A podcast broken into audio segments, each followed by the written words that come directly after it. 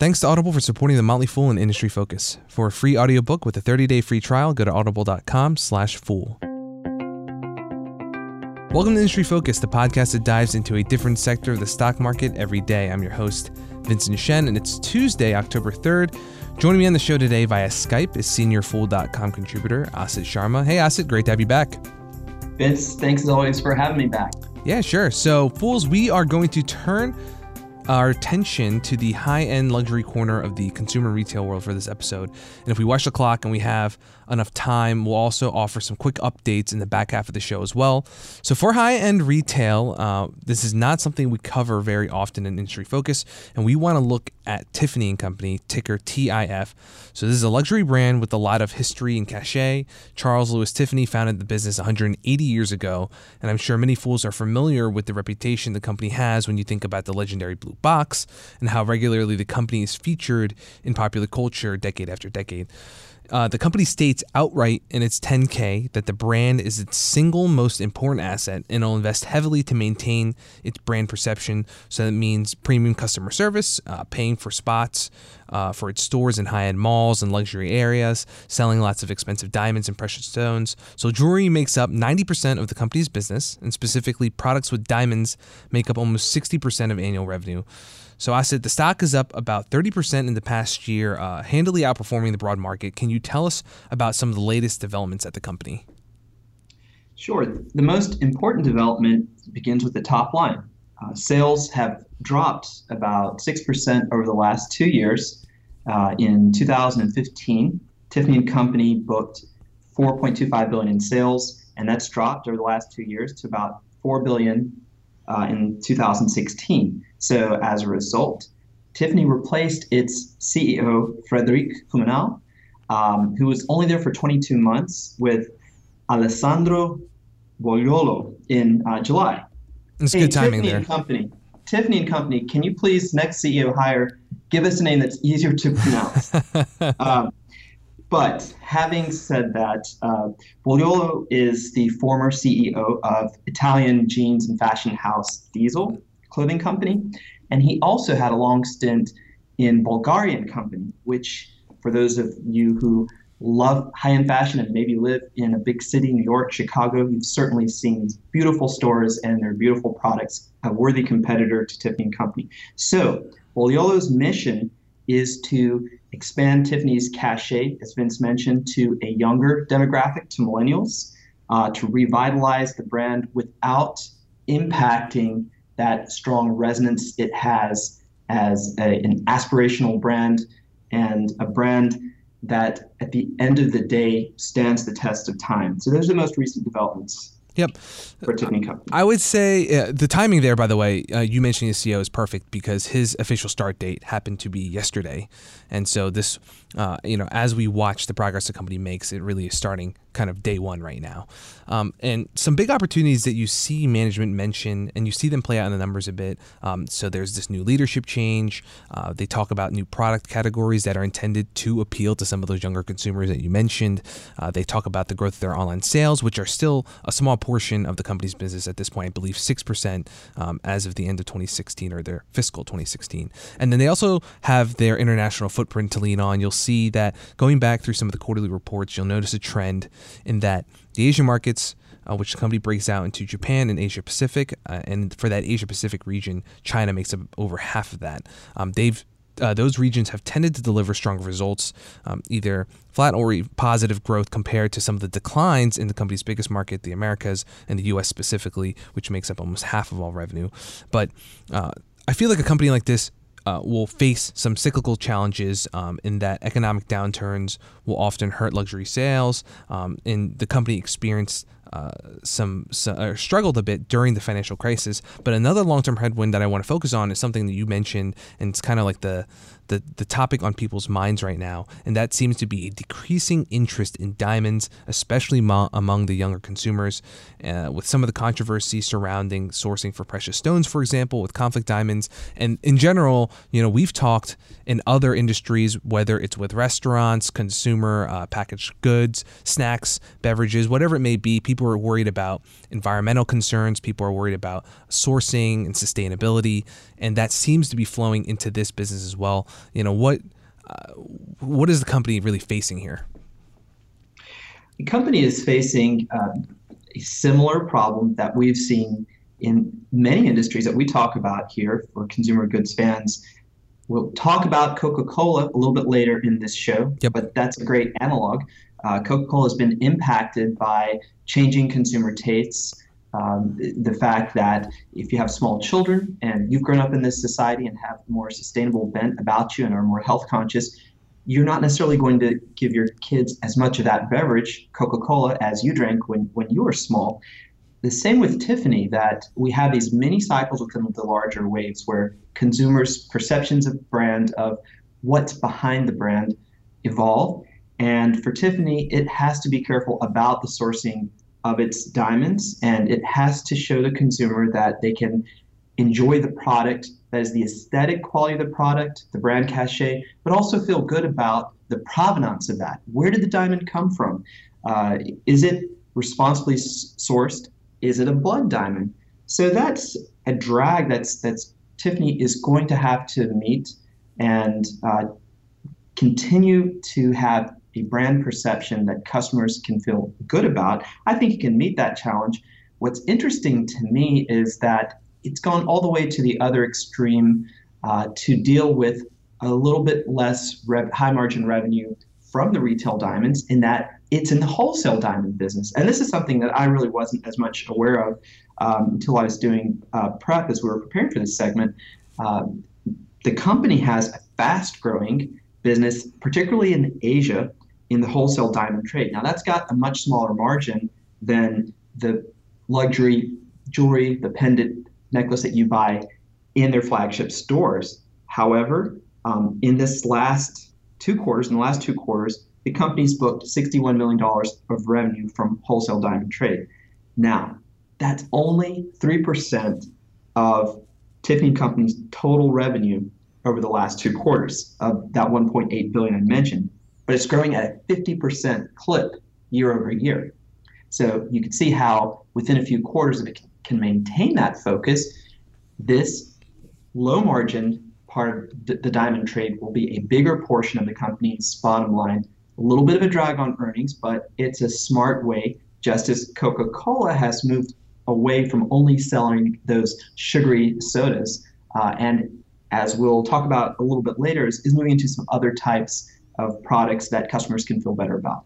Well, why don't we just jump right into that, Asit? Um, what uh, I think this is a product of, or you know, going to be a focus for the new CEO as he uh, heads up uh, the operations for the company. But uh, can you tell us a little bit about what the company is kind of expanding into to also try and help uh, in terms of appealing to uh, the younger consumers that it wants to bring on board? Sure. There's two big picture avenues that Tiffany and Company is taking. One, like other companies of its ilk and in many industries, it's firming up its approach to e-commerce. And this is one industry which you can see Amazon is not, Amazon.com is not as much of a threat as it is with so many companies we talk about on this show. It almost seems that whatever segment we have, Vince, Amazon looms large yep. Absolutely. But Tiffany and Company has a really nice e-commerce portal which tries to recreate the experience of being in the stores. It's difficult, let's be honest, to match the experience if you've had the opportunity to walk into one of their larger stores. It's impossible to actually recreate that, but you can recreate some of the ambiance, some of the desire around the product. And what I love about this is that Tiffany has done a Tiffany and Company has done a smart job of breaking its products into different price segments. So very quickly when you visit the homepage after a click or two, it just flat out gives you the choice. Here are products under $250, then it gradates into uh, up to 1000 2500 and beyond sort of like when you do a sort on Amazon, which I'm I'm somewhat cheap in some things, so I often will sort by price. You don't feel like you've lost the luxury of experience, but you can quickly go to the price point that interests you, and I think that's um, a really good approach on their part, and will increase the flow of millennial traffic millennials as a whole, I don't think they're cheap like me. I'm a bit older, but I think they're thrifty. They know what they want and they know how much they're willing to pay for certain products, especially luxury items of the type that Tiffany sells. Mm-hmm. So that flow going through their portal to completing that, converting that customer is is pretty well done. The other thing that the company is also pragmatically undertaking is to widen its product line. They're moving more into products like watches, and this year they will launch a um, or improve and expand the, their women's line of watches, which is a huge market. The current CEO has experience with that. For those of you who are into the fashion house of Diesel, you know that they have very attractive watch offerings. So, not simply price points, but looking at what millennials buy, what's important to them. They may not be in the market for a beautiful um, diamond or heart shaped brooch like your grandmother was, but they could use a watch because they're tired of staring into their phone sure. Uh, four hours a day. No, I, I think that that's just a p- kind of piece of the strategy that the company will have going forward. And at the same time, I'm a little bit skeptical. Um, you know, when we're doing research for this, uh, I found a lot of headlines uh, talking about how uh, high-end jewelry, diamonds are kind of on this really strong downward trends in, in terms of popularity, uh, like we mentioned with uh, millennials, with younger consumers in general. But I feel like that also eh, you know, a company like Tiffany with a brand that's also very aspirational, you know, they talk about how they stock or they will invest in their inventory to have lots of uh, very pricey and extravagant uh, diamonds and precious gemstones because they want customers to go into the store and, and feel like there are things that they cannot afford. It's aspirational. And I feel like that is something for young consumers that they will grow into over time as their tastes change, as their tastes mature, as they grow older. Um, I think that is that the long term picture for this company. You know, there are always going to be people who appreciate what Tiffany represents in terms of the luxury world. Um, so it will always have kind of that moat. But any final thoughts from you, Asit, in terms of uh, you know this challenge that the company faces, and and just thoughts on what the outlook might be. I think the company will be able to meet the challenges we talked about earlier, and also these declining trends of interest in diamonds. That's somewhat geographically based uh, in the United States, we have a very advanced society on the curve of industrial development. But uh, again, in China, if you look at India, which has this burgeoning middle class and they love to buy gold objects, diamonds are the next step up. There is a market out there. It depends on where their focus is, and the company avidly seeks locations in Southeast Asia to expand. So they know where their future customers who will still be interested in uh, diamonds exist. And I think that's one, simply numbers to, for them is one way that they will be able to counteract the trends that we see in places like Europe, the United States, where that interest is somewhat declining. And I just last point on Tiffany, I really do buy management's approach in saying that their name is their most important asset. It's one of the few brands that you can think about that has had staying power for just decades and decades and decades listeners, many of you have seen um, Breakfast at Tiffany's or read Truman Capote's book. Both of those are excellent. If you haven't, I recommend. That's great for this weekend. Watch Breakfast at Tiffany's. But Truman Capote wrote that book in 1958, and to me, the name is just as bankable as it was some 60 years ago. So I think that they can parlay that asset and really overcome any near-term challenges, and that's what you want to see as a long-term investor. Perfect. Thank you, Asit. And speaking of the book, uh, I want to thank Audible for supporting Industry Focus. I've been listening to The Girl Who Takes an Eye for an Eye, which is the latest installment of the Millennium series. I fell in love with the non traditional heroes in that story back when I first saw the Swedish film adaptations, and I ended up burning through the original trilogy, then the fourth book, and now the latest installment came out just a few weeks ago. I've been trying to pace myself and enjoy it slowly during my commute, and Audible has been my constant traveling companion in the mornings and afternoons. The beauty is that Audible can make your commute an escape that you actually look forward to. In your car, you can have access to an incredible selection of bestsellers, mysteries, thrillers, and motivation. Personally, when I'm walking to the metro or sitting on the train, that is my time to catch up with new books, and I've been checking off more books than ever from my reading list with the help of Audible. And for our foolish listeners, Audible is offering a free audiobook with a 30-day free trial. If you want to listen to it, Audible has it. Just go to audible.com/fool and browse their unmatched selection of audio content. Download a title for free and start listening. It's that easy. Again, get your free audiobook at audible.com/fool and transform your commute. Ride with Audible. So for our next update here, we have two stories, and the first is with Coca-Cola. So they opened the week with the news that the company would be acquiring Topo Chico for over $200 million. So I've never had a chance to try its products myself, but Topo Chico is an imported sparkling water brand from Mexico that is very popular in select regions of the country, especially Texas, which makes up about 70% of Topo Chico sales. The brand has a long history dating back over 100 years to 1895, and this seems to be a big part of its allure and popularity with consumers. So, Asit this deal was made as part of Coca Cola's Venturing in Emerging Brands unit, and we've talked about this unit before. It's a really interesting part of the company. Can you tell us uh, about uh, you know this this unit within you know the Coca Cola umbrella?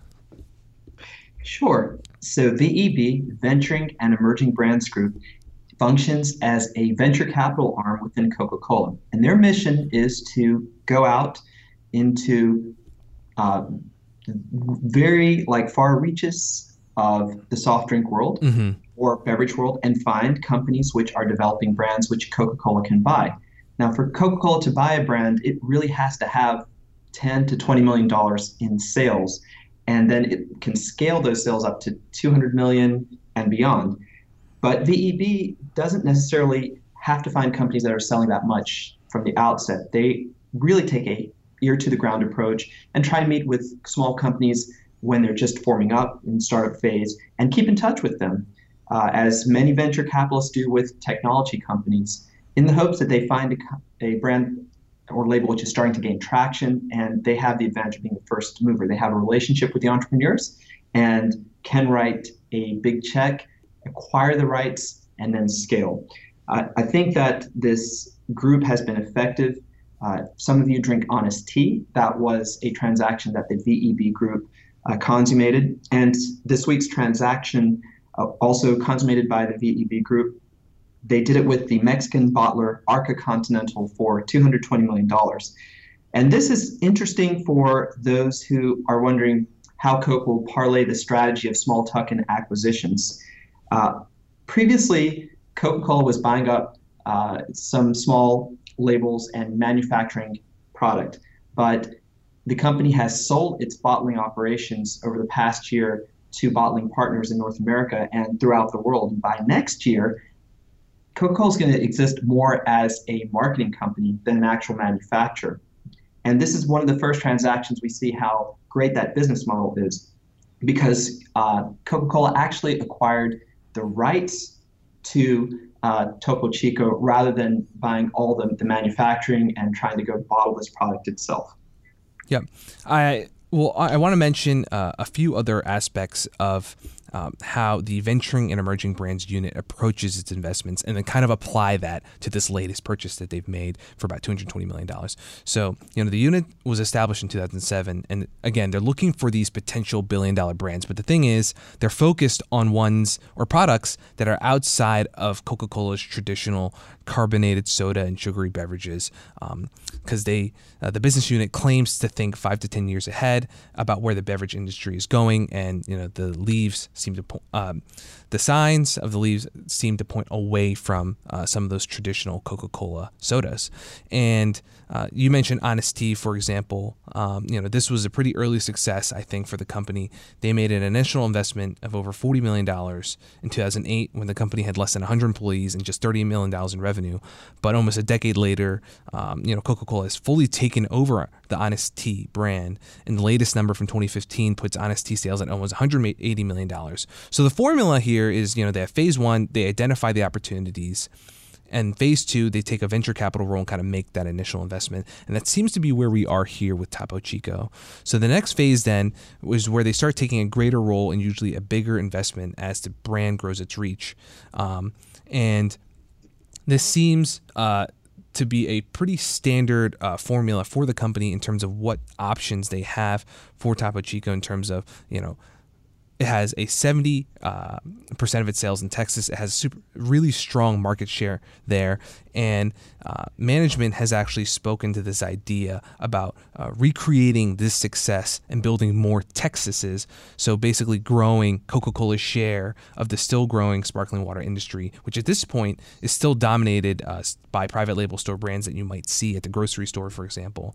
And estimates I found pinned uh, Topo Chico revenue at less than 70 million dollars for 2016. So we know this is not exactly moving the needle for a company this size. Um, you know, Coca Cola, keep in mind, despite the fact that their revenue is going down because this restructuring they've done that you mentioned in terms of the, the bottling operations, you know, they still had almost $40 billion of sales in the last 12 months. Um, so I think, you know, basically you have to uh, think about what the company is going to be able to leverage and if and I think uh, Coca-Cola is legendary in terms of its ability to kind of leverage uh, its marketing machine and allow Topo Chico to to ride that and, and to scale, uh, even though it's only available in I think 35 states and regions of northern Mexico already. Uh, the brand's not that familiar outside of Texas, and I'm sure Coca-Cola will be working a lot to to remedy that. But if you are a Coca-Cola shareholder, or if you're considering a position in the company and you're trying to uh, adopt a foolish long term perspective. I guess the question becomes do these satellite brands and venture capital like investments have the ability to eventually offset some of the major declines that are expected with traditional soda consumption? What do you think, Asit? In this case, it certainly does.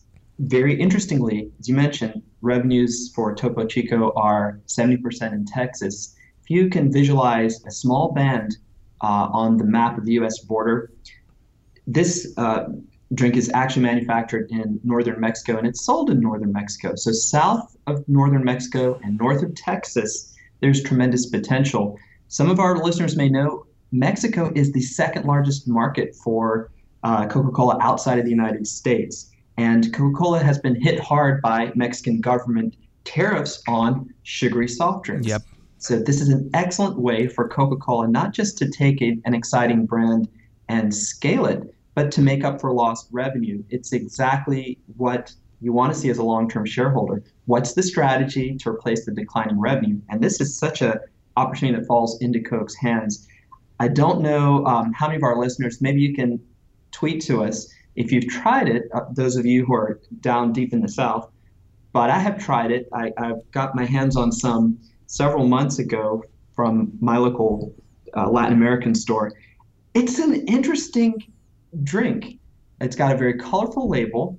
Uh, effervescence is a little bit higher than sparkling waters you might buy here, at least to me. It's got a little, a little bit of salt taste to it, so it's something that uh, offers uh, you know different segment opportunity for for Coca-Cola, a new brand that they can push out there, and it's beloved by hipsters uh, in Texas. So there's that sort of um, cachet that we talked about with Tiffany. They may, may have some hipster cachet that they can expand on. But I, I think it, it absolutely does fulfill that uh, problem that, that you mentioned, Vincent. We'll watch this one to see how far they can scale it in the next few years for sure. Yeah, I think it's interesting too. Uh, just that popularity that it has um, in Texas has a lot to do, I think, with the heritage and of the of the brand itself and uh, you know again dating back over 100 years. And the company uh, in the release there's a q&a with some uh, executives from the venturing and emerging brands unit kind of talking about how important it is for them to maintain uh, that heritage and tradition for this brand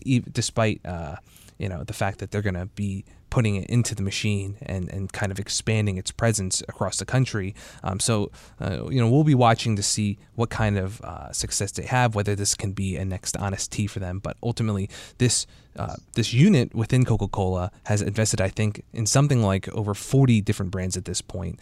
Um, not every single one is going to be a major success, but uh, if we know anything about this company, they certainly have the resources and the experience in beverages to uh, experiment, and to test and find uh, these small labels and kind of help turn them into enormous successes.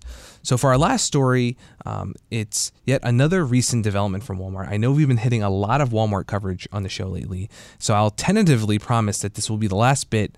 Uh, for the king of retail for at least a few weeks, if not a few months. But I won't deny that it's been pretty fascinating to follow along with the various experiments and new, and new initiatives that Mark Lore has rolled out as the head of the company's e-commerce efforts. So, and that's not to mention what uh, you know Walmart has done with the Jet.com business itself. So, the company actually announced this morning that it would be acquiring a small startup called Parcel. Uh, what's the story here, Asit? Parcel is, as you say, a small company which focuses on last mile and same day delivery in New York City. Uh, the transaction was not disclosed transaction size, but uh, is said to be about $10 million. So you can imagine this is a very tiny company. What would Walmart want to do with a company that it can purchase for $10 million that's located in New York City, of all places, very dense city?